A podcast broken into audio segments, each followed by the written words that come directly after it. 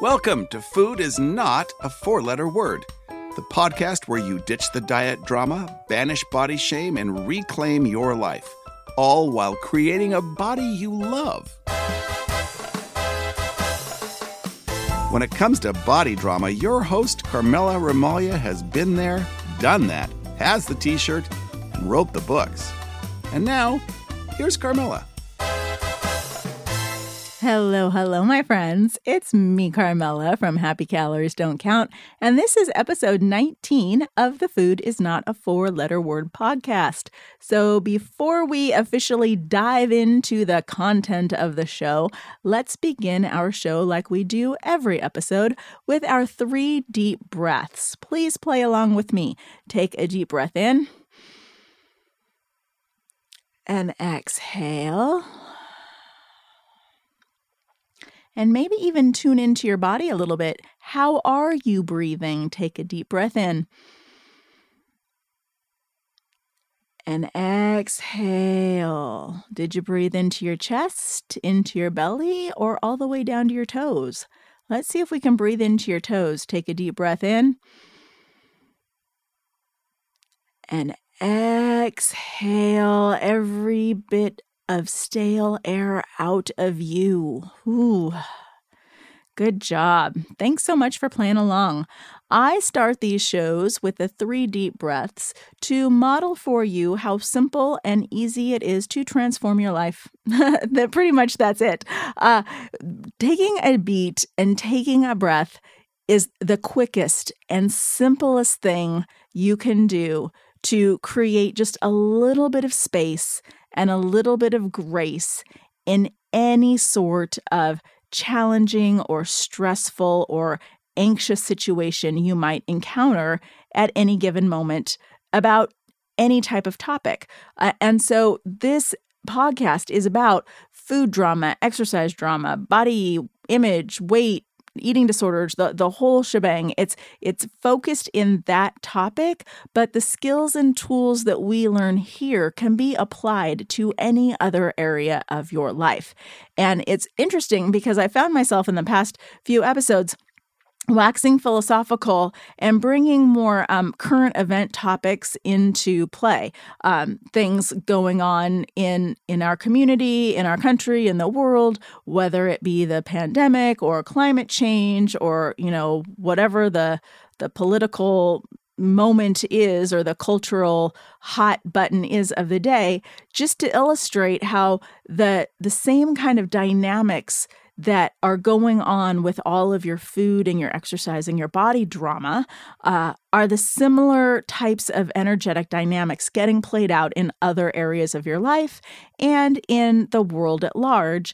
And the skills and tools you are learning specifically to heal your food, exercise, weight, and body drama can be transferred to other topics you might be dealing with. And those three deep breaths are the simplest, most universal tool we have in our toolkit to help you reclaim your sense of self, stand in your personal power, find your center, and then you can move forward from a sense of purpose and integrity with yourself toward problem solving and coming up toward a solution that brings the highest and best for all, rather than coming from a place of fear or reaction or something that's just ultimately going to make you feel worse about the situation or yourself or whatever it is.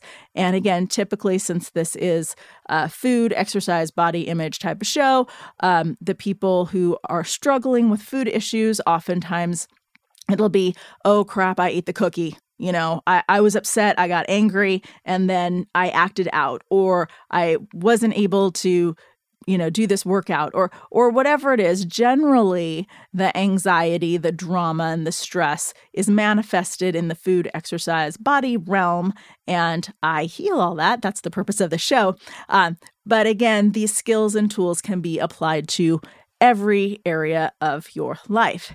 And the other thing that I wanted to mention at the top of the episode is another reason that when I wax philosophical, random topics can come up that I use as analogies or metaphors, to show these other energetic dynamics. I was in a workshop, probably 20 years ago, and the person leading the workshop, I don't really remember what the point of it was. I remember her making a point that really resonated with me.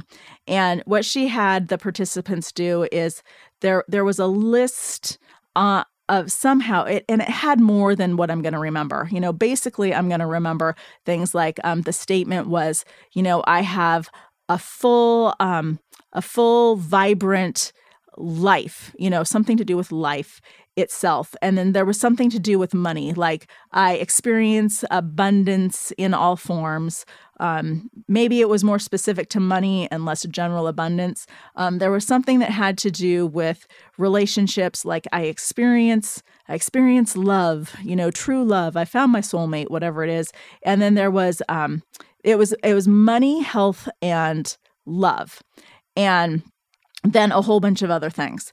And what her argument was somewhere on this list, there was something that you were really a rock star at.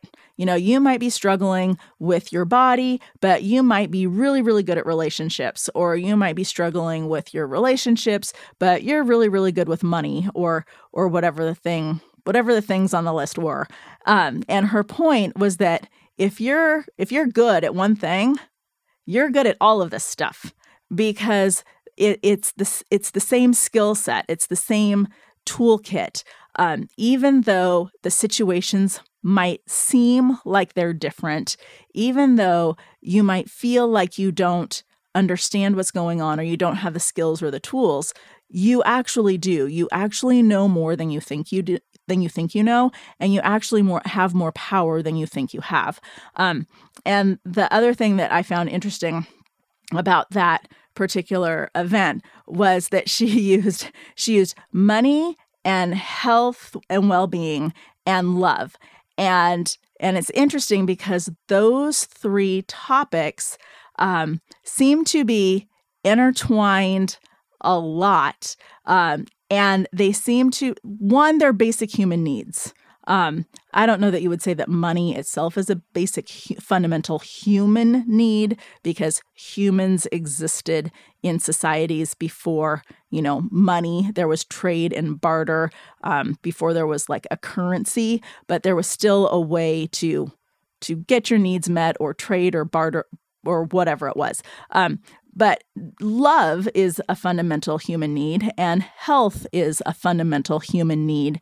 And so it's interesting, specifically in those three areas, how someone can be so affluent, so successful, so rich, and so have such facility in one area, and then struggle so much in another, when if what we can do is we can transfer the skill set, if we can help you figure out how to use what you already know to engage with other circumstances using the skills and tools you already have, then you've just created another level of awesomeness in your life. You've stepped into your personal power. And that's another thing that those three deep breaths at the beginning of every show can do. So all of this is to say that when it comes to body drama, healing all of the pain, the shame, the anxiety, the drama, whatever it is around food, exercise, your body, and your weight, to be able to create a body and a life you love, it's 5 simple steps. 5 simple steps of the Happy Calories Don't Count method. It's embrace a model of alignment, connect with your body, enjoy your food, exercise every day to connect with and tune your body. Exercise has nothing at all to do with burning calories or losing weight. It's a completely different take on moving your body. And to clear the channel, learning how to deal with life's challenges in such a way that the challenges of life do not interfere with the relationship you have with your body. So those 5 simple steps of the Happy Calories Don't Count method. In previous episodes, I have spoken about them on a deeper level, so I don't want to do that right now in this particular show. I've written about them in my books. Food is Not a Four-Letter Word outlines the entire method, plus how to take this and deal with life in terms of culture, in terms of marketing, in terms of body image, all of those different types of industries and experiences you might have in life. And that's where this particular show falls.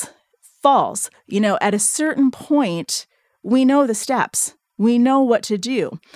This show is about how to actually do that. How do you actually live life? You know, it's going to be different for all of us. We're all in unique situations. We all have unique backgrounds and unique perspectives and experiences. So how do we take these principles and actually apply them?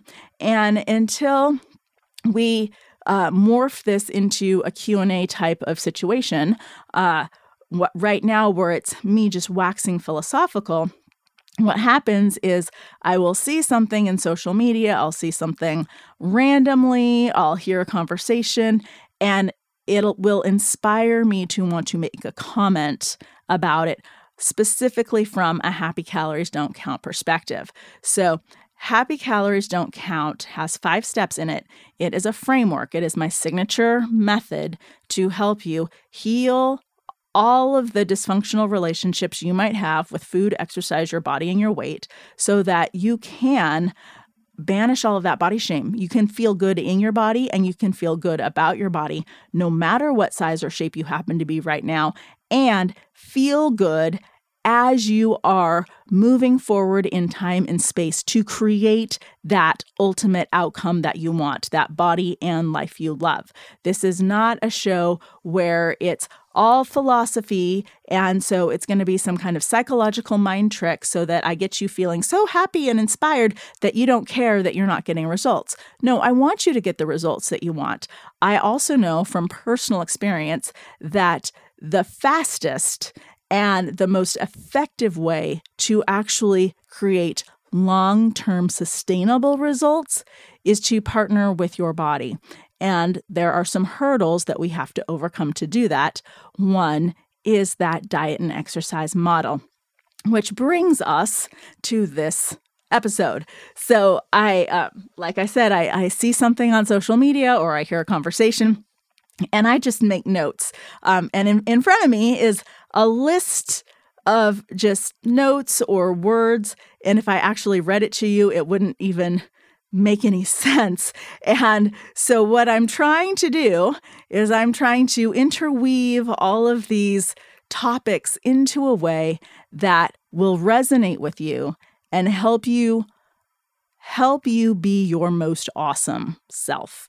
I speak from the Carmela perspective, you know, so it's like this is the world according to Carmela, although, of course, there are lots of perspectives in the world.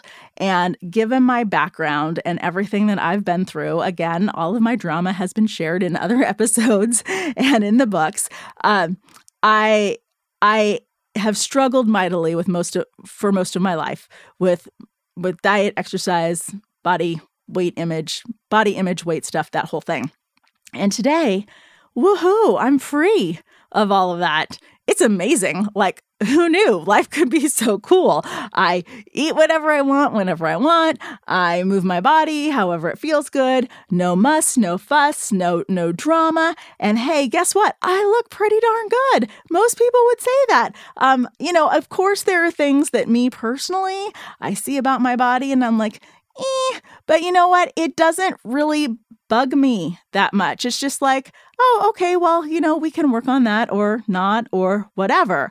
But the sense of freedom that I feel around all of this stuff now that I want to gift to you, because when you are free from all of this stuff, you have so much more energy to be able to engage in life on your terms. You have more energy for your friends. You have more energy for your family. You have more energy for your career. You have more energy for your workouts or your eating choices or whatever it is that you choose to do for yourself.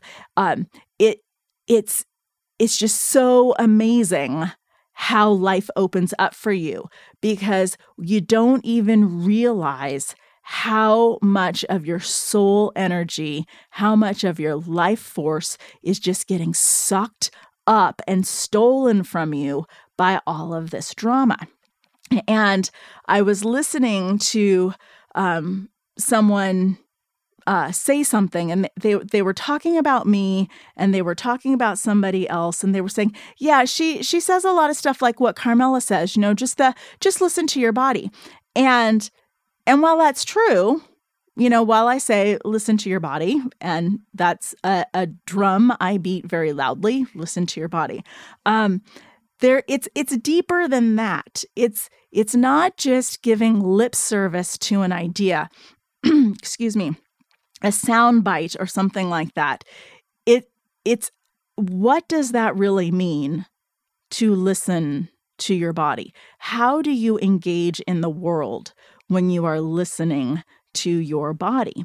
And I think what makes Happy Calories Don't Count different, what makes my message different than everything else that I hear out there in the world, is that I take the diet and exercise model to task and, you know, reveal its flaw and dismantle it. And my listening to your body is great, and it's a very important thing to do. And yes, that's step two. Step one is you have to ditch the diet drama. You have to absolutely stop thinking in terms of the diet and exercise model, because until you do that, you can't possibly really listen to your body. Because what'll happen is you'll get some sort of impulse, and then that impulse is filtered in a nanosecond. It is filtered through all of the junk that's going on in your head about whether it's good food, bad food, high carb, high fat, low fat, full of sugar, or all organic, vegan, keto, paleo, gluten-free, whatever the little buzz is going on in your head right now. When you have an impulse to eat something, if you're coming from that diet and exercise model, you get it, there's static in the signal. It gets a little bit of judgment. It gets a little bit of second guessing. And then you're constantly second guessing your body a little bit, and becomes a war between your head and your body. And you're trying to let your body win. You're trying to listen to your body, but you can't really do it, and you can't really experience the freedom that I'm describing as long as you are still viewing the world from the lens of the diet and exercise model. That's why I said, you know, the world according to Carmela. The world according to Carmela, the diet and exercise model is flawed, it's faulty, it's fallacious, it does not work. You know, so just stop thinking in those terms. Now, it's impossible to stop thinking in those terms if I don't give you something else to think about, because the entire culture is wrapped up in that idea. Everywhere from personal trainers to people at the clothing boutiques, if you're talking about your dress size. And, you know, right now during the holidays, people are going to be at the holiday party saying, oh, you know, well, it's the holiday, so I'll have this extra, you know, glass of whatever, or I'll have this extra bite of whatever because it's the holidays. And, you know, well, what are you going to do? What are you going to do? It's the holidays. You know, January will come, and then we'll have those, then I'll really start that diet, you know, kind of thing. So everywhere you turn, you're going to be encountering this diet and exercise model. And it's in there. It's insidious. It's subtle. It's deep. And so the best way, in my opinion, what I found the most effective for myself and then for my clients, is to learn to recognize it. And when you can recognize it and see it for what it is, then you can just say, oh, that's what that is. Okay, no, I don't have to be thinking in those terms, because then it brings it to your consciousness. All right. So this whole notion that your body is a direct result of what you eat and what you do for exercise, that your body is a direct result, your size, your shape, your weight, all of that stuff, that it can be controlled through what you eat and what you do for exercise. That is a fallacy. That does not work. And this is where it's subtle. It's a very subtle thing because you'll hear, magazine articles or, commercials, the diet industry, the fitness industry, personal trainers, whatever. It is true. It is absolutely true that you are responsible for what you eat and what you do for exercise. No one is making you eat the second helping of pasta. No one is making you eat the ice cream. No one is making you eat the salad. No one is making, whatever the food is, no one's making you do that. You are choosing to eat that. No one is responsible for your exercise. Whether you are showing up at the gym every day, whether you're going for a walk, whether you're lying on the couch, whatever it is, you are responsible. The buck stops with you. That is absolutely true.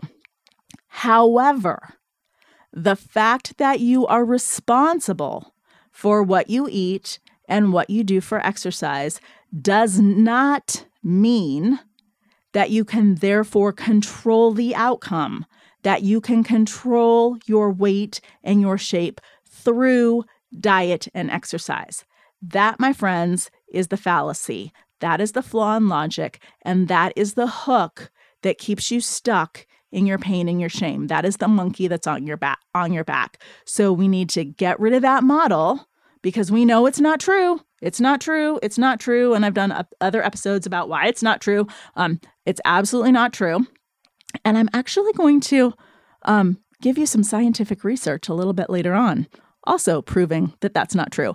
I like to stay away from the scientific articles as much as possible because to my personality and to many personalities out there, it's like we're in pain and we're looking for the answer, and then we just want to find the right thing, find the next thing, and we think that the answer's out there. And so if we just go read the latest scientific research on, exercise physiology or, metabolism or, whatever it is, even if it's like current events, and you're researching all the stuff about the pandemic, we want the answer, and we're looking outside of ourselves for the answer when the key to your personal power, your personal freedom, feeling good in your body, feeling good about your body, optimizing your physical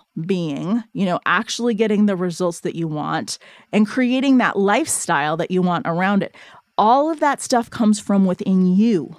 You have the answers within you and you don't even know it. Your body has the answers within you and you don't even know it. And that's my job. My job is to help you get those answers from within yourself.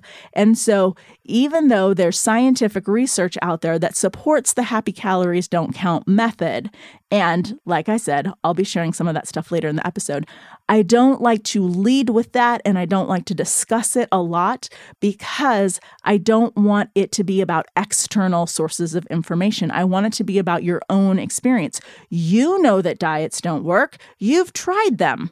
Otherwise, you wouldn't be listening to this show. You know that long-term, a diet and exercise program might work for a while, and then it starts to not work anymore. And then either you keep doing it and it doesn't really work, or you get tired and you get bored and you just quit doing it. And then people will say it's your fault because you just quit doing it. But you quit doing it because it wasn't working anymore or because, you got injured or whatever. So there's a lot of different perspectives and a lot of people trying to come up with answers for why it's not working, but if you just did this other thing, you could get it to work. You could get it to work without people just like saying, okay, hello, let's just look at this and say this doesn't work. We need to come at things from a different framework. So the other framework that I have to offer you is the 5 steps of the Happy Calories Don't Count method. And step 1 is get rid of that diet and exercise model out of your brain. And how you do that is you understand that it doesn't work and you think of something else in its place. And in its place, the thing you're going to think about is embracing a model of alignment. And that means that your thoughts, your feelings, your actions, and your beliefs are congruent, that you are reconciled with yourself, and you are moving forward from a place of authentic congruency within you, which coincidentally, those 3 deep breaths are a really great way to get there. Then, once you have created that space, you've created that grace, you can then listen to your body. You know, all of those intuitive eating people. Oh, it's just intuitive eating. You just listen to your body. You just listen to your body. Listening to your body is not enough. Intuitive eating is not enough. You need to get rid of the diet and exercise model first before you can actually get to the part where you can listen to your body. And this is a big thing right now, at least for me, because it is in the middle of the holidays. And we're in this state. Now, granted, it's COVID. It's going to be a COVID holiday. So, you know, things are still not quite normal, you know, in terms of festivities or in terms of how people are engaging. You know, people are still working remotely, a lot of people, and you might not have the big holiday parties like we've had in years past where it was an abundance of food and some of them were a little more dressy. And so, you know, this year is another kind of anomaly year.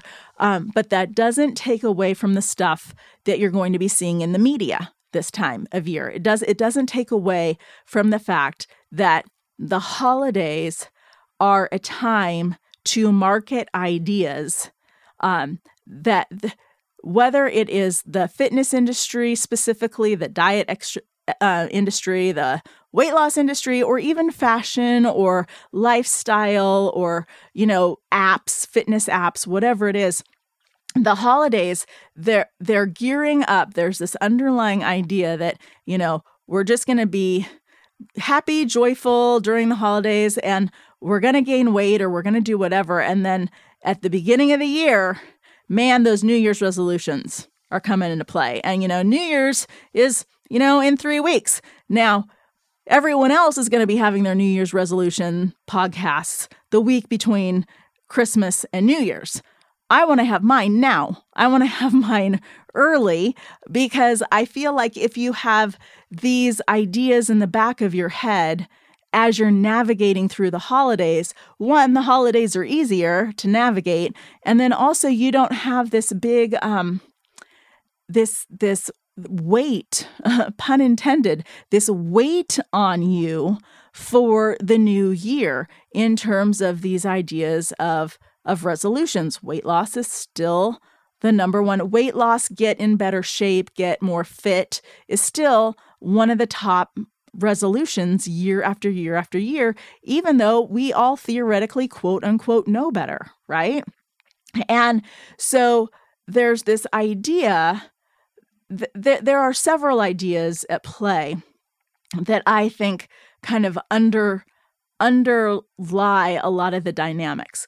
One is all of this gravity, all of the gravitas given to the new year, you know, and the New Year's resolution. And I don't necessarily mean, oh, it's big, heavy, you know, oh, this is what we're going to do. It's a subtle thing. And what happens, it's just like that idea of starting that diet on Monday, starting that New Year's that New Year's crisp, clean, you know, new slate kind of idea. Now, there is value in taking time, taking seasons, taking a day, taking a moment to reflect on how all the blessings that you have in your life and to be grateful for all of the blessings that you have in your life. And there's times to reflect to see what would you like to accomplish that you have yet to create? What would you like to experience? How do you want to live your life? What inspires you? What feeds you? literally and metaphorically. Like what jazzes you up? What lights you up? What do you really want to create? And how can you add more of that to your life? And so there's nothing wrong with during the new year, during the end of December and the beginning of January, thinking about what do you want to create for the new year. That's perfectly appropriate. There's nothing wrong with that. What I would caution you against is the idea is that the New Year's the only time you can do that. And what I see a lot of people do is there's this psychology of, you know, the new year, and I'm going to do this thing to get a goal, and they want to make a goal, and oftentimes the goal is something that they want, and there's stuff that they don't want to do, or stuff that seems like it's going to be hard work to achieve this goal. And this is really important. This is going to come back. This is foreshadowing here. This is really important. So this idea of you want a goal, and then there are things you have to do to achieve this goal. And oftentimes there are things that seem hard, that seem cumbersome, that seem like you don't really want to do them. Like, for example, if your goal is to get fit, or your goal is to lose 20 pounds, if your goal is to get fit, or your goal is to lose weight, oftentimes what you'll run into is you'll run into that personal trainer or that life coach or whoever it is that tells you that you really need to focus on your goals and create smart goals. You know, they need to be specific and they need to be measurable. So you can't just say you want to get fit. You got to say you got to be able to measure it. You want to say you want to run an 8-minute mile. You can't just say that, hey, I want to lose weight. You know, you got to say, no, I want to lose 10 pounds. So there's this whole mindset around goal setting that is making it realistic, actionable, timely, measurable. The acronym is SMART. It's tired, it's rehashed, it's been around forever, and it's not really effective in my experience. Because look at this. So to achieve these goals, you have to do these things that you might not want to do, because you know what, if you didn't mind doing them, if you liked doing them or didn't mind doing them, why haven't you been doing them all along to begin with? Right? Now there are these things you have to do to achieve a goal. And so what happens is you're setting yourself up ultimately for failure because you're kind of at odds with yourself. So I really don't think that goals are an effective way to deal with something like body drama, to deal with something like food issues or exercise dysfunction or wanting to just have peace and freedom from all of that. Trying to create this life where you can eat whatever you want and you can move your body however you want without any muss, dress, fuss, drama, whatever, and still look good too. You know, that's the key, still look good too. We have this fear that if we just eat whatever we want, we're going to end up as big as a house. You know, if we're not disciplined and focused and, you know, controlling everything, that we're going to go out of control and it's just going to be awful, right? So that's part of the deal, is that you have the freedom and you still get to look good. You're optimizing your state of being. You're optimizing your health. You're optimizing your emotional state. You're optimizing your sense of joy and freedom and all of that stuff. I don't think goals are an effective way to create that state. What I think is a more effective state is to think of the idea of a relationship. Because even if you did everything that you had to do to achieve that goal, you ran that 8-minute mile, you lost those 20 pounds, if all of the things that you were doing to achieve that goal were miserable, well, you know what? Why did you want to lose the 20 pounds? I'm sure you didn't want to lose the 20 pounds just to regain it again, So if you're not still doing everything that you were supposed to be doing to lose the 20 pounds, you're not going to keep the weight off. So it's this idea of cultivating relationships, cultivating a relationship with your body. Einstein was right. The theory of relativity, everything is a relationship. Everything is a relationship to another relationship, to another, the speed and sound of light, to the universe, to you, to me, to my body, to me, to my cat, to the music that's playing, everything is relative. Everything is in relation to any other thing. And the real beauty and power to be able to live your best life, to be your best self and have the greatest joy is really learning the sweet skill of managing and cultivating those different relationships. So I would encourage you, as you are starting to think about New Year's, think about what you want to create for yourself, to shift from this idea of goals to this idea of relationships. And this is what I wanted to, these are other things on my notes for my list of things to discuss in this podcast. And it's really kind of interesting because we're shifting this idea from goals to relationships.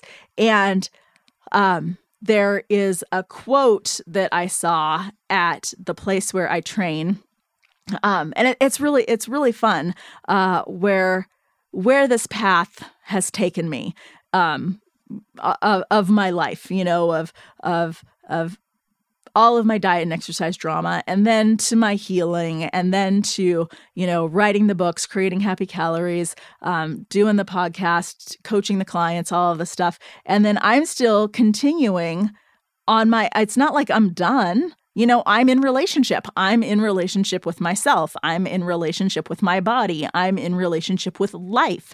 This is continuing to go and evolve. It's a journey. And so at this place where I'm training and learning all sorts of really cool new things about breath work and brain-based movement, neuromechanical movement, and all this really cool stuff, they have this big sign on the wall, and it says, "Don't worry about motivation. Motivation is fickle. It comes and it goes. It is unreliable, and when you are counting on motivation to get your goals accomplished, you will likely fall short. Don't count on motivation, count on discipline. Show up and do what you have to do." Now, what's interesting about that is from a diet and exercise perspective, from a general fitness, what you would perceive as the general trainer kind of perspective, it probably interpret that as like, this guy is sitting here like, you just got to show up and do it.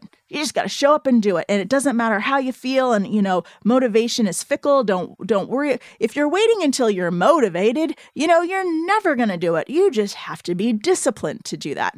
And what's interesting is that the Happy Calories Don't Count approach requires discipline, not motivation, but it's different than how you would expect, because in the Happy Calories Don't Count approach, right, it's listen to your body, right? Just listen to your body, do what your body wants to do. After we've gotten rid of that diet and exercise model, right, so that you can truly hear your body and truly trust your body.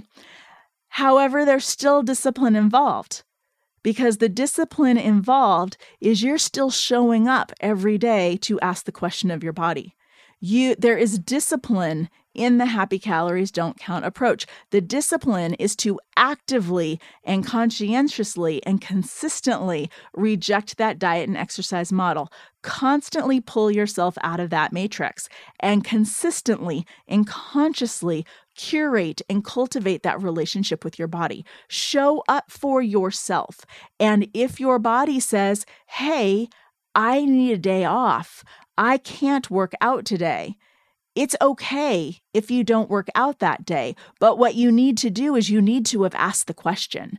And it's okay if you choose to go for a walk instead of a run, or do your yoga instead of your swimming, whatever it is for you. In the Happy Calories Don't Count approach, it's not about the specific activity. It's about how that activity supports you in the relationship with your body. So again, it's a different framework. But again, you have to show up for it. You need to curate that relationship with your body. You need to have that daily date time with your body where you're moving your body to feel what it feels like to inhabit your body. And engage, show up, and ask the question. So that does take discipline. So when you're, a lot of these personal training slogans or things like that, you can look at them through the lens of the traditional diet and exercise model, or you can look at them through the lens of the Happy Calories Don't Count method, and they'll take on completely different nuanced meanings. And so when you see anything, my invitation to you is to read it, let it land, and then take a beat, take a breath. Actively ask yourself, is there another interpretation? And read it again. As I'm reading about this thing from the motivation is fickle and you need to have discipline. I can think of that and I can imagine myself, like the trainer, like Rocky's trainer, go fight and go win that boxing tournament. Or I can think of it from a more holistic Happy Calories approach. They're the same words, but they're coming from a different perspective, and coming from a different perspective, they actually land differently and create a different meaning in your body. So that's another reason that when I have my podcasts, oftentimes it can sound like I'm talking about personal development, or I'll talk about something in the current social political arena that I'm making an analogy to something. And you're like, well, what does this have to do with like getting rid of my extra 10 pounds and my love handles? Or what does this have to do with not being on a diet? Because it's about becoming authentically, congruently you who doesn't need a diet. Right? It's all the same kind of stuff. At the end of the day, the 5 steps are the 5 steps. They're never going to change. And I can offer the 5 steps every single podcast, but they would get really old and really boring really quickly, because the 5 steps are the 5 steps. That's all there is. No muss, no fuss. The dance is, how do you take these into life? The dance is, how do you engage in life in such a way where you don't let life's challenges bring you down? Everybody's going to have challenges. It's just part of the deal. And the thing is that there are a lot of people that then start to play the victim card. They like to get into this place of victimhood with whatever little thing they have that they can throw out, whatever it is, because there are a lot these days. And I saw something else in a different place that was like, you don't have the right to complain about the cards that you're dealt, because, life is going to just throw cards at you. You don't get to choose your cards. Life is going to throw those cards at you, and life is going to be life to everybody, right? But it is your responsibility to play the bejesus out of the cards that you're dealt. That's where your power is. So in light of all of this stuff, it's about, where can you claim your personal power? Now, I wanted to circle back to earlier. I alluded to this idea that, goals, New Year's resolutions, all of this stuff, if you're doing something to make yourself do something and you don't like it, I said, hey, not only is that a Happy Calories thing, but it's kind of setting you up for some failure, and there's some scientific research about this. So this new thing that I'm playing with that I think is so much fun is, in my own personal journey with my own body, I am, it's just I'm just following the path, and that's what I teach my clients. That is what I teach you. You take a beat, you take a breath, you get reconciled with yourself. and then you're harmonious. You have no inner conflict. And from that place of grace, you take the most congruent step forward you can in time and space, and then you do it again. You take a beat, you take a breath. Who am I? Where am I? What is the next best option? What is the next best thing? And you take the next step forward, and your path, your personal path, is revealed to you. And that's why I don't like to lead with the science behind it and the science. And I came up with Happy Calories Don't Count without science. I came up with it. It was gifted to me by the universe as a way to try to describe and create a structure around the process that I had accidentally discovered to heal myself of my own drama. So I came at it from, this is my experience. And wouldn't you recognize this experience in yourself too? Why do we need science to tell us what's right or wrong? You know, this is our experience. But it's kind of fun that now I'm finding that, hey, science does support me. Yay. But this idea that in my own path, and so my path is my path. Your path is your path. So you don't do necessarily what I do in terms of my steps. What you do is you do in terms of the process. The process, take a beat, take a breath. Reconcile your thoughts, feelings, beliefs, and actions so that you're congruent with yourself. Connect with your body. Listen to your body. Enjoy your food. Move your body every day to fine-tune that relationship with your body, to learn how to inhabit your body, to become embodied, and then use all of those personal growth skills that you have to deal with challenges, life's challenges, in such a way that those challenges do not impact the relationship you have with your body. That's the process.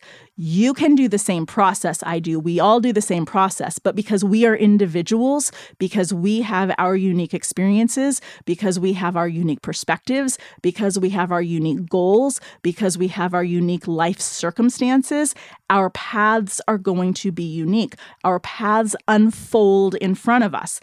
And in that respect, it can be scary. I mean, I get it. It can be scary because you have this idea about this destination that you want to arrive at, and then you want to map out, how do I get there? And so you go ask the trainers, you go ask the doctors, you go ask the diet people, you go ask the whatever, how do I get there? And they're all going to tell you their answer, but their answer is not going to necessarily get you to where you want to go because their answer isn't your answer.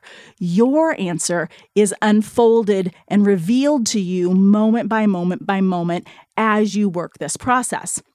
And so part of my process, I've stumbled across this neurological-based movement training, and I just think it's amazing. I think it's so much fun. But in this process, I was watching a workshop, and apparently now in 2019, well, it's now 2021, but, just recently, I created Happy Calories Don't Count in 2010, 9 years after I'm talking about Happy Calories Don't Count. The scientists are out there. Harold et al., 2019, Dose Response Matters. If you're interested, I can get you the article. So it's not like I'm hiding behind, fake news. These are legit research articles that I can cite, and I can give them to you if you want. But like this variability in muscle size and strength after unilateral resistance training, Hubel et al. In 2005, and Dose Response Matters, Harold et al. In 2019. So these guys are, what they're doing is they're taking a bunch of people and they're giving them exercise. Before they put them on the training program, they measure their strength. How much can they lift? How much can they, do in one isometric contraction? What is their resistance? What is their, they have their little list of everything they do. They put them on the 12-week regimen of weightlifting. And then at the end of 12 weeks, they do it again. And they measure everything again to get the results. Well, as it turns out, there are, 4% of the people who had massive gains. They're like super responders. It was amazing. I did all this weightlifting and I got so strong and I changed my body and it was amazing. Rock star. Woohoo, yay. And then they had the bell curve. They had the bulk of the people that were like, hey, this is okay. I gained some weight. I gained some strength. I gained some muscle. I'm stronger. This is, I can see how weightlifting is appropriate and necessary for building and maintaining strength. Hey, I get that. And then they had like 6% of people who were the negative responders. 6% of the people in the study either got no measurable benefit from lifting the weights or they actually got weaker. And I just about cried when I read that and saw that because that was my experience. I was in the gym world. Well, I've had, if you've listened to this show enough or you've read my books, I've had a lot of drama. I've had lots of different, moments in my life where I've been dealing with my body. So there was the anorexic phase, where I was 80 pounds and had to deal with the eating disorder from hell and all the stuff that goes along with that. And then in my mid to later 20s, I was in the bodybuilding phase. It wasn't about being skinny. It was about being strong and being healthy and, all of that stuff.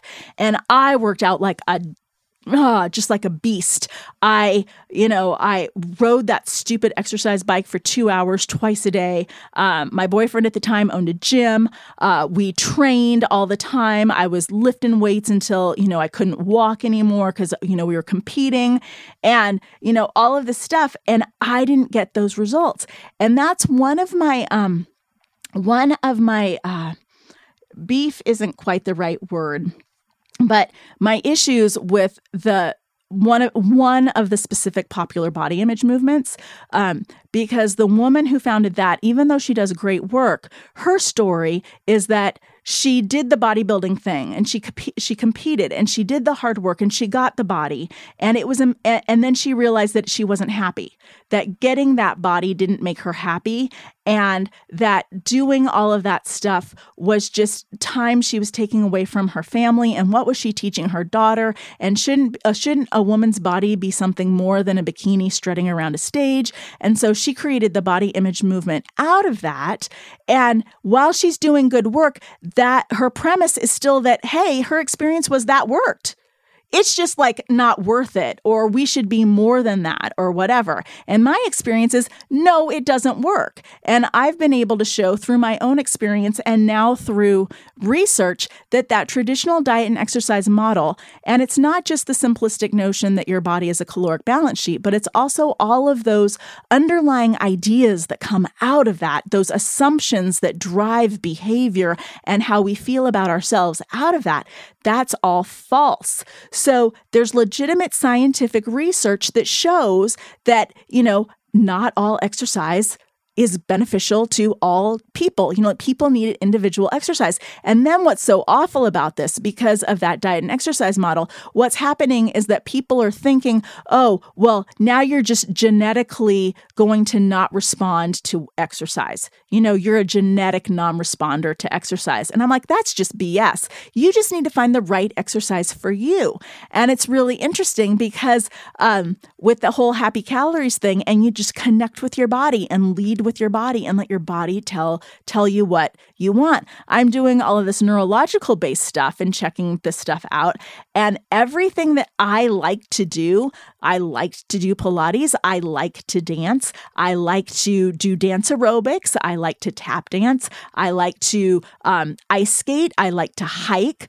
All of the things that I like to do test really well for me neurologically. And all of the things that I hate to do, the running, the weightlifting, all of that, swimming, all of that stuff tests really poorly for me neurologically. So no wonder I wasn't getting results doing the exercise that I hate. But the diet and exercise model says it doesn't matter what you feel about it. It doesn't matter. It doesn't matter whether you like it or not. You just do it and you'll get the results.